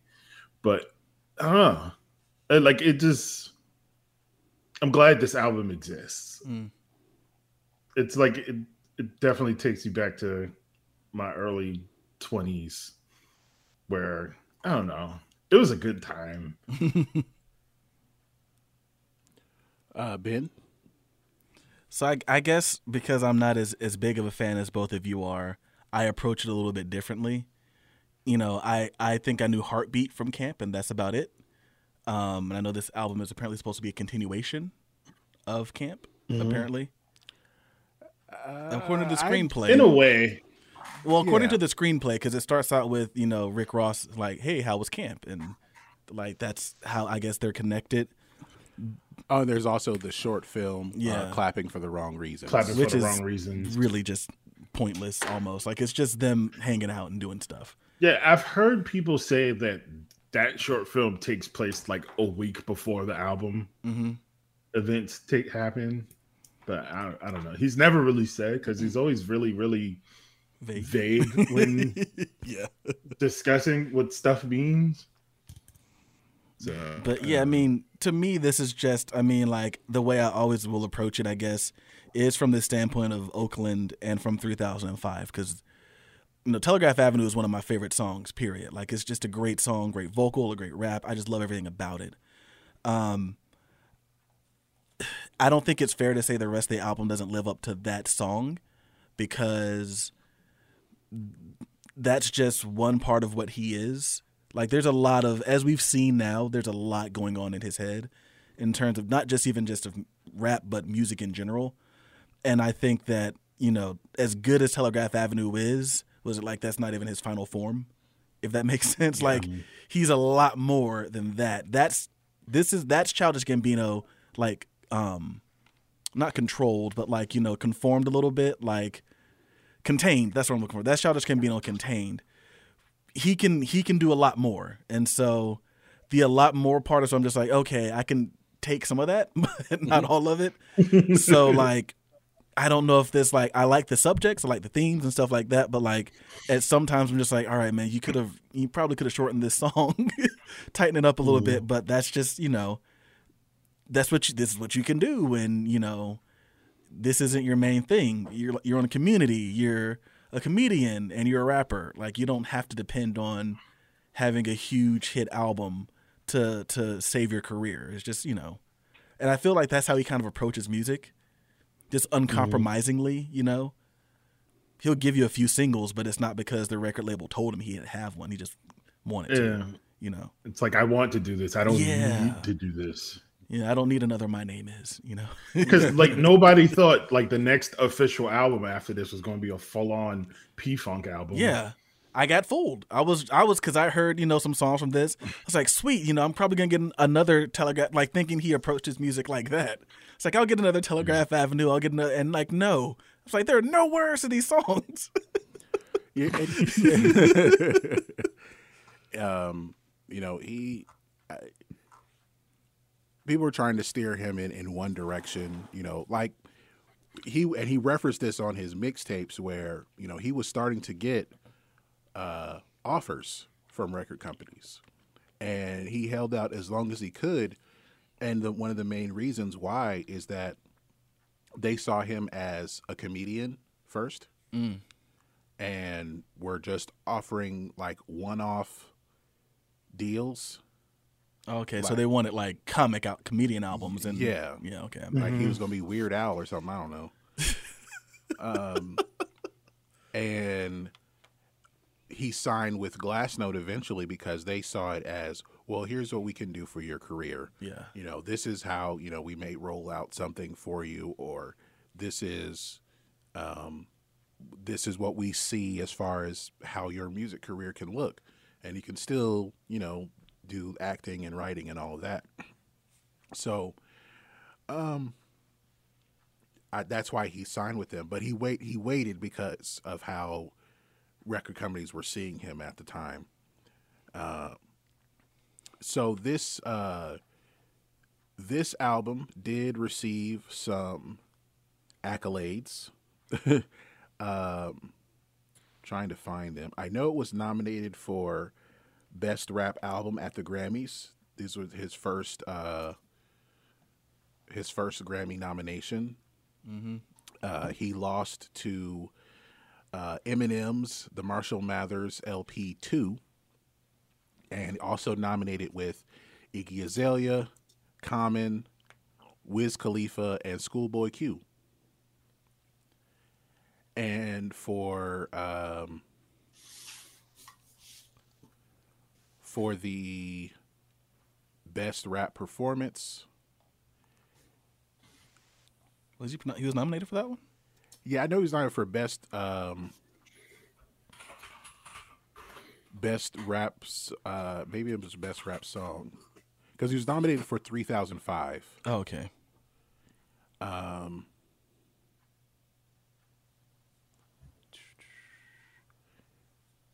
Okay, it wasn't for best rap song. Maybe it was for best rap performance. Because now he got an award Best for rap album. VMA for that one. I know he was nominated for best rap album, but he was nominated for a, another one. I feel like he was nominated for another one. Yeah, it was it was nominated for best rap performance 2005. Okay. Yeah. There it is. Okay. Uh, and uh, Kendrick Lamar's I uh, won, also nominated with Drake's Zero to 100, Eminem's Rap God, and Lecrae's All I Need Is You. So these were his first two career Grammy nominations uh, from this album. And I think it, like, for him to be nominated, even though, you know, we're critical of the Grammys all the time, but Mhm. it gave him a, a little bit of credibility in the music world to be to be nominated here. I think it gave him a, at least. Oh, do we lose Brandon? I think so. Oh, we can still hear Yeah, you. we can still hear you, yeah. Okay. hold on, we're gonna bring Because it I, I know it stopped for a second. All right, we're gonna bring you back. Hmm? Oh, look, he's been revived. um, so, uh, I think it gave, like I said, I think it gave him some credibility in the music world. Like he'll be taken seriously as an artist, um, because I think people still just saw him as a, as a comedic actor. Yeah. Um, any other anything else uh, either of you would like to add about this album? Don't all go at once. no, I mean I can't. Like I said, like it's it's a great album, but I just you know it's it's parts of it are for me, and parts of it I'm just like, hey, that's really creative. But like it's not, you know, I just I don't think I have the same appreciation or love for it that I know that you and Brandon do. Um, but I do have the I have uh, so somewhat of an admiration of it, just because I listen to them, just like how did you think of that? You know, like it's one of those types Mhm. of albums for me. It's just a, it's a creative marvel to think of how you thought of to how you think of that, and I do think that's good for music, um, because I think one thing, d- you know, like I kind of think of Ludwig and just like he can do he can go as far out into space as he needs to be, but he can also come back and make something that's just accessible, if that makes sense. And I Hmm. can appreciate that.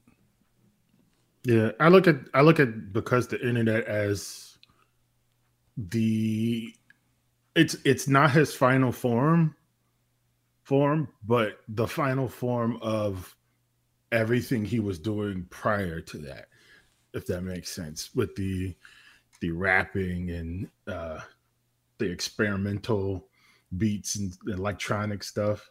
Mhm. Um but yeah, the, once again, like it, it, it just it takes me back to a, a, a special time where it's like, wow, those were like really formative years for me. Mm-hmm. And shout out to all the sick boys and sick girls. Y'all get that reference. I don't. I don't. Is that is that his fan base?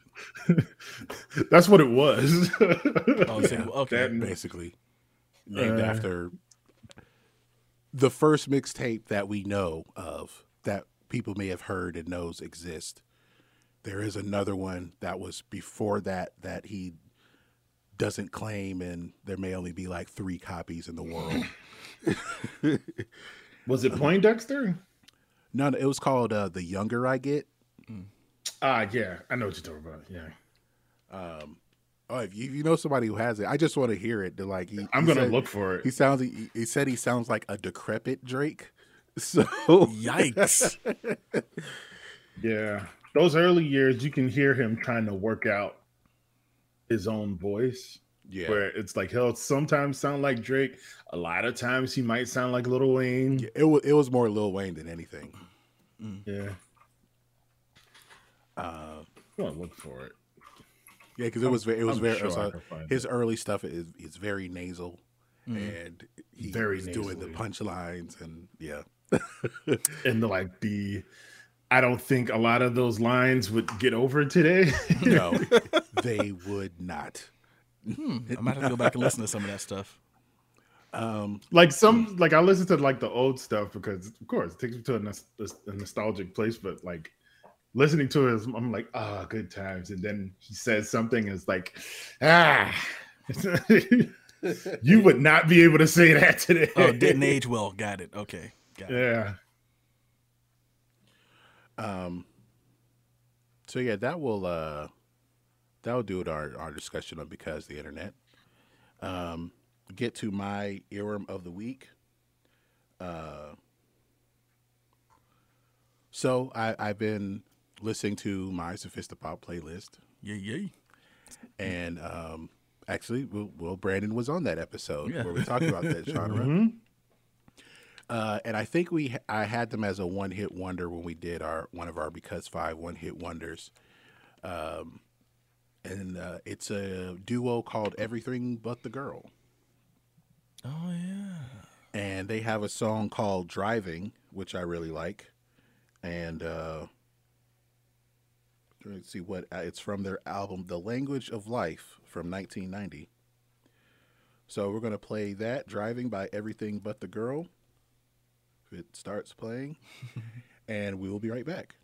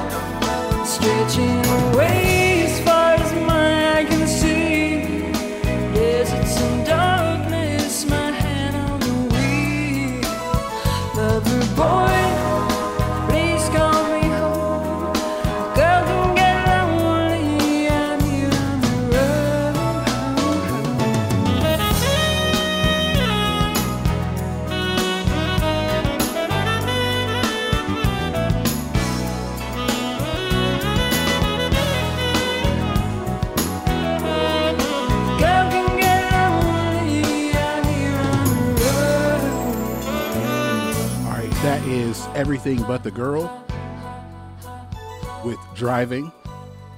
I like that. trying to see who played drums on that. I always remember them just because he has my name minus the S. Yeah. So, Ben Watt. um, and a lot of times I, I have a hard time registering for things music related because of that. oh man. Um, Omar Hakim or Vinny. I don't know who played on what, which track, but I love the drum sound on that. Very snappy. Yeah, I love it. Anyone who listens, I love a good snare. Good poppy, poppy snare. Hmm. Uh, well, you can um, hear that song on our BTTYHT Earworms of the Week playlist on Spotify. it has all of our earworms except for uh, anything by Joni Mitchell. so. It's like I just got into you. Um, and uh, I don't know who played the. I was the, I don't know if that was a tenor sax solo on that song, and that might have been Stan Getz. Oh, really? Wasn't that the guy that um Oh no, it was Michael Brecker. I was like, isn't that the guy that Kenny G really liked? Uh, that's who he was uh, Emulating. doing that like The- that the- duets album or something Yeah. with. Yeah. He really and people are like it's like you haven't earned what he earned. Like Oh god. Uh, well, uh, Brandon, again, thank you for joining us. Yes, yes. Of course. Uh, Of course, if you anyhow. want, if you want to be found, where can people find you? You can find me on Twitter at father underscore clef, where I am uh, currently bouncing back and forth between talking about how awesome of a movie The Batman was and how much of a time, great time I'm having in the video game Elden Ring. Worth getting, I'm guessing then. It's an experience, but I would say so, yes. Yeah, I'm typically if you're into those, Well, that's if the thing. I'm into those typically not, so I don't know. Yeah.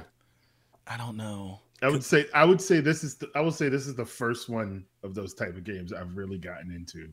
Okay. All right. Um, well, if people see on the live stream where they can find us, uh, if you read the liner notes, you can see where to find us, just so we don't have to repeat it all again. Um, so, what should we end this particular episode with? Uh, I don't know because we kind of played everything. Um, Uh, Yaphet Kotto. It's one of those songs. It's one of the songs where we thought that song was going to be on the album, but it was just in the screenplay. mm, good call. Um, yeah. Okay. Give me a second to pull it up. About to say I, it's not anywhere on streaming. Well, while he finds that, yes, the Batman, phenomenal. Um, I encourage need- everyone to go see it. I need two more of those. Yeah, the- it felt. I'll take more, but uh, give me two more of those. Yeah, I, I I was telling people it was it's like reading. So it's like if you took Batman and put him in Seven, and it has the tone much. of, in my opinion, my one of my favorites is the Long Halloween. I know that's kind of Mm-hmm. like a cliche thing to say, but it's procedural like that. Like it's, you know, the city is a character, the mob bosses are are, are like really big characters, and it's the Batman, not Bruce Wayne, but the Batman, and I love that. I'm all here for it. Full on crime drama. Yeah. All right. Uh, there'll probably be more Batman talk after this recording ends, but we're going to end this episode with Yaphet Kotto. Uh, it's playing right now. Thank you, everyone, for listening. We'll talk to you soon. Peace. Peace. Worst rapper to ever spit on an open mic. Worst rapper to ever get on so many likes. Worst rapper to ever blow up an overnight. And when my D swell, my D12 friends but Obi Trice. Young, black, and gifted, but he's still in America. Heard the flow is getting better. Is he sleeping with Erica? They passing me they demos, these rappers. I think it's funny, cause they trying to get my demo. Young white kids with money, I promise. Worst rapper, iTunes, most played. It's just me and both Max, self made, self paid. Headlines saying he leaving to be a rapper with niggas saying it's dummy. He eating off of his acting. I mean, who the fuck wanna be a rapper? It's stupid. I mean, who knew that every rapper with a new crew wanna do shit on Hulu? That's the blueprint. You drive into the lease up. I drive until it's dirty. Please somebody call a Brinks truck. Yeah, they know me. Happy face emoji. That OG, I my OG. So up and just keep it low key. Ah. While I'm sitting on top of the world, there's only one second secure, and I can't get it back. My life is a sham, no time to react. Breathe, bounce out on the fat, my ball bigger. Pause like dog fingers. Give a fuck about y'all niggas. Get the point like ball kickers. I do shit. Eat good, need a toothpick. Yo, girl, play my music, so that's thumbs down to your new shit.